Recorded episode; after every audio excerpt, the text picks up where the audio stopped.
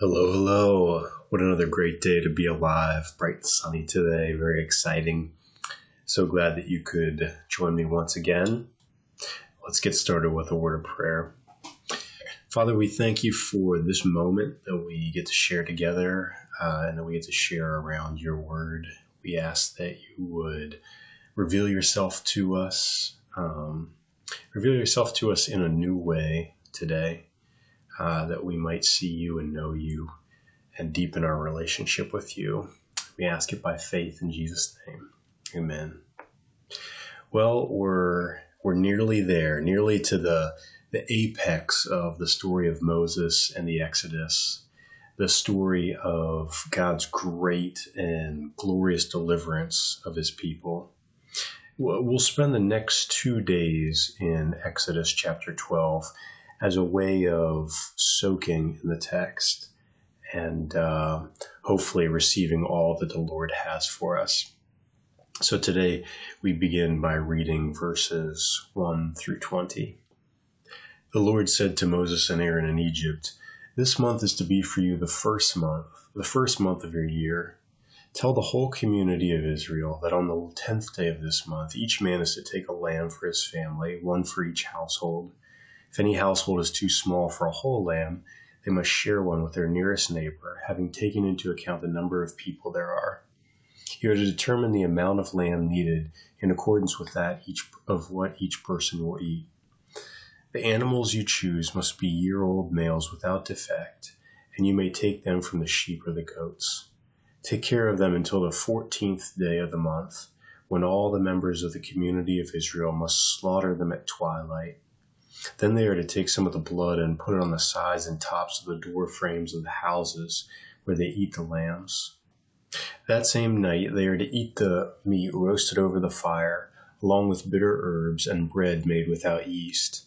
Do not eat the meat raw or boiled in water, but roasted over a fire, with the head, legs, and internal organs. Do not leave any of it till morning. If some is left till morning, you must burn it. This is how you are to eat it with your cloak tucked into your belt, your sandals on your feet, and your staff in your hand. Eat it in haste. It is the Lord's Passover. On the same night I will pass through Egypt and strike down every firstborn of both people and animals, and I will bring judgment on all the gods of Egypt.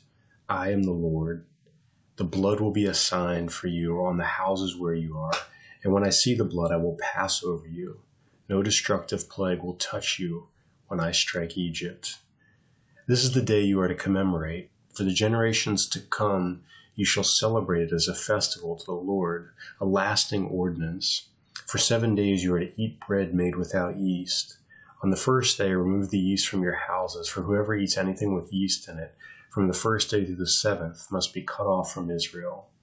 On the first day, hold a sacred assembly, and another one on the seventh day. Do no work at all on these days except to prepare food for anyone to eat. That is all you may do. Celebrate the festival of unleavened bread, because it was on this very day that I brought your divisions out of Egypt. Celebrate this day as a lasting ordinance for the generations to come. In the first month you are to eat bread made without yeast, from the evening of the fourteenth day until the evening of the twenty first day.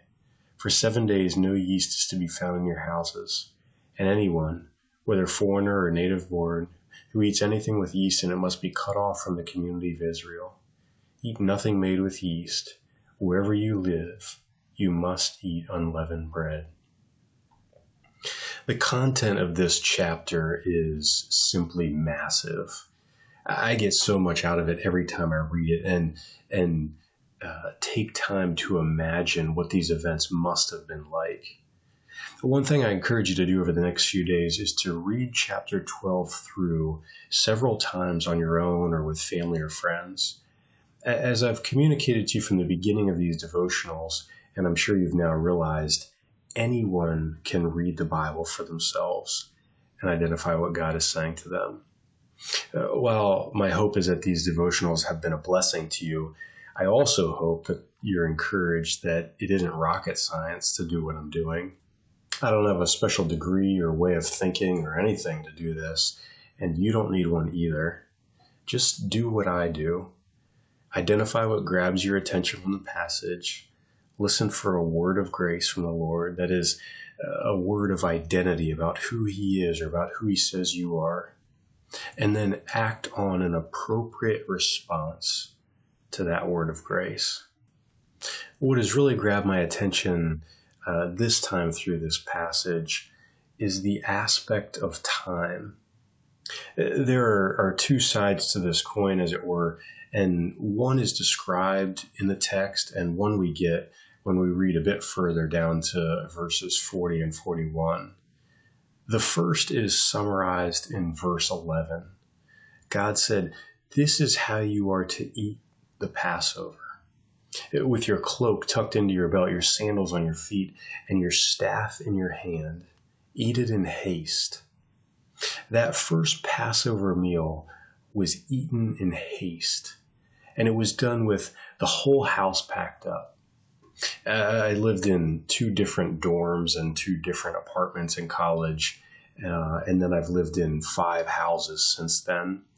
And there's that moment when all of your stuff has been removed and loaded into the truck, and you take a final walkthrough to make sure you've got all your stuff and everything is is clean for the most part. Uh, there's a, a finality to that moment, and there's the reality that you're not coming back this is it. Imagine being in that empty house on that final evening and then cooking one last meal and sitting on the floor in the kitchen or the living room with your family or friends. Uh, imagine hearing the neighbors next door, knowing that they're doing the same thing. And then imagine knowing that they're doing the same thing just a few doors down and in fact, there are thousands of people all over town doing the exact same thing. That's what it was like for the Hebrew people in this moment. It was a one last big, this is it moment. We're not coming back.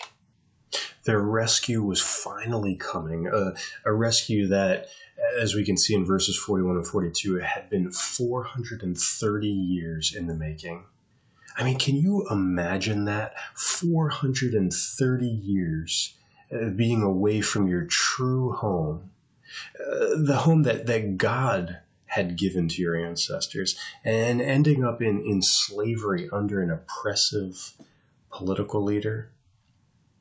Events in the United States since the Civil Rights Movement, um, but perhaps even more so with violence against blacks on the front page of national news over the past two years have brought to light the reality that American slavery and racism has been a, a, problem, a systemic problem in our country for centuries. And I certainly don't want to be tone deaf to that right now. There are generations of Black and even more recently Hispanic and Asian people who have undergone discrimination, mistreatment, disrespect, fear, and violence that I can't fully imagine nor fully understand. Uh, but even though I can't fully grasp what they've been through, uh, or for that matter, what God's people went through during their time in Egypt, my shared humanity can relate enough to understand that it was a form of hell. Uh, things had to feel absolutely hopeless as generation after generation after generation were born and raised and died under the same unchanging conditions. It wasn't just the question, where is God anymore? Now, there had to have been flat out unbelief among the people. This is it. This is life. So let's just get on making the best of it and try to enjoy it a little bit before it's gone. But then Moses and Aaron had come to town and, and they, they spoke of a God who hadn't forgotten about his people and who was ready to act. And then there were the plagues, and time and time again, there had been incredible signs that couldn't just be coincidence, and then most certainly couldn't have been produced by people. This really must be him hope was building. And then there was the last word from Moses, and the last word was going to mean their deliverance. This was it the moment they had been waiting for longer than they could remember. We're finally leaving and we're not coming back. As exciting as this was, God hadn't provided too much guidance on the rescue plan. The, final plague would break Pharaoh and would mean their release. But release to where? And how would they get there? They hadn't ever been out of Egypt. And, when exactly? I mean, they knew it was going to be that night, but at what time? What was it going to look like, and how would they know that it was time to go? Uh, this moment was such an interesting time for the Hebrew people, and time was all over this moment. On one hand, it was it was go time. Uh, God was on the move, and and they needed to be ready. They had their homes packed, and they ate in their traveling clothes. Uh, I mean, I can't imagine anybody got much sleep that night. On the other hand, this was a moment that came after centuries of apparent inaction from God. It was haste, but it was at a snail's pace. What was going on here? Now, I, I certainly don't have the mind of God, so I can't claim to know uh, exactly what he was doing.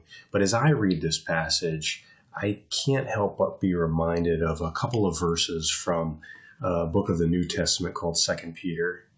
Uh, Peter was one of Jesus' closest friends during his earthly ministry and a pillar of the first church as it emerged from Jerusalem. In 2 Peter, he was writing to some of those first Christians about what it would be like when Jesus returns to earth at the end of the present age. Now, if you're not familiar with this part of Christian belief, the, the Bible tells us that we're in uh, what are referred to as the last days of human history at least the, this part of human history that has to contend with the effects of sin on earth. There will be a moment, though, when Jesus descends again from heaven to, to judge the world and to establish his kingdom on earth forever. Those who believe in him will enjoy life with him, uh, what most people describe as heaven, and, and those who have rejected him will be destined for an eternal future without him and, and as such, without all the blessings and benefit that come along with his presence. Well, when Peter described this moment, he wrote in 2 Peter 3, verses 8 and 9 Do not forget one thing, dear friends. With the Lord, a day is like a thousand years, and a thousand years are like a day. The Lord is not slow in keeping his promise, as some understand slowness. Instead, he is patient with you not wanting anyone to perish, but everyone to come to repentance. I think Peter's words are incredibly helpful for us in, in understanding the Hebrews' deliverance from Egypt and in understanding our place in human history. God is outside of time. A thousand years to us is like a day to him. He's he's never in a hurry, but he's never late either. He may not show up on time according to our time, and he may appear late according to our clocks, but he is never checked out, never missing the moment. No, Peter wrote that he is patient and he doesn't want anyone to perish, but for everyone to come to repentance. I don't think that the Lord wanted Pharaoh or the Egyptians to perish. I think he wanted them to be saved. I, I believe he wants every person to live. I mean, wouldn't you want that if you were responsible for creating every single person?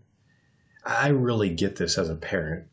I know that I can't control uh, what my kids are going to do in the future. I can't keep them from every bad decision, and I can't keep them from disowning me, honestly.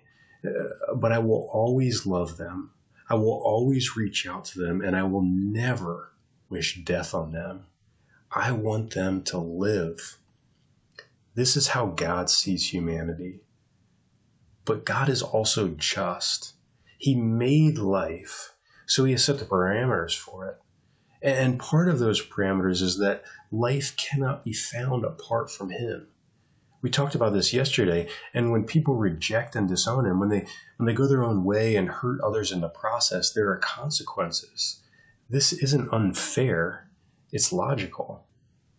If there was overwhelming evidence against a murderer, for example, it would make no sense for a judge to give him a not guilty verdict. A horrible crime was committed, and a harsh penalty is what is deserved. That that's fair. That's justice. I think the problem when it comes to God is that so many of us have such a low view of him. We, we agree that a murderer should be sent to prison, but it seems a little uptight of God to be upset if people don't honor him and listen to his commands. You've heard it before, I'm sure. How could a loving God send anyone to hell? The same way, I think, that a good judge can send a murderer to prison.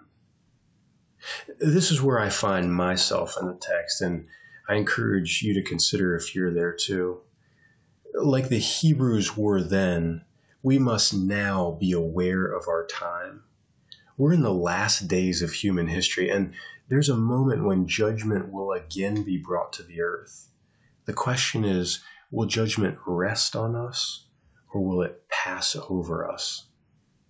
The Hebrews spread the blood of a perfect lamb on their doorposts as a sign that they were God's people. They were saved by the blood of the lamb. When Jesus walked along the Jordan River, John the Baptist called out, Look, the Lamb of God who takes away the sin of the world. Indeed, he was the perfect Lamb, the, the only person to have never sinned, never rejected God, and always remained obedient to his commands. And it was his blood that was spread, not on a doorpost, but on a wooden cross his death was the judgment against human sin, so that whoever identifies with him by faith may be passed over. Again, I ask, does God's fair and righteous judgment rest on you, or have you been protected and passed over by faith in the blood of Jesus? God is not slow in keeping his promises. Jesus will return and welcomes some to life and sends some to death. But he doesn't want anyone to perish.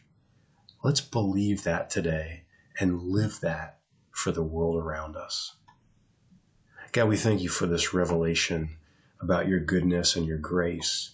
We thank you um, on behalf of ourselves uh, for being patient and gracious with us, but certainly on behalf of our friends and family who are still deciding what they believe about you, um, or who maybe haven't heard about you yet. We, we thank you that you're patient. And God, we pray that um, you would give just enough time for each one of them to be saved, uh, to come to a knowledge of the truth, and to acknowledge you as Lord and Savior. We thank you for Jesus, for the perfect Lamb, the one that remained obedient to you to the end, even though it cost him his life. Because we believe that that life is ours, that, that eternal life, his life, is ours. And, and we look forward to that, God. We wait expectantly for that moment. Thank you, Lord. Amen.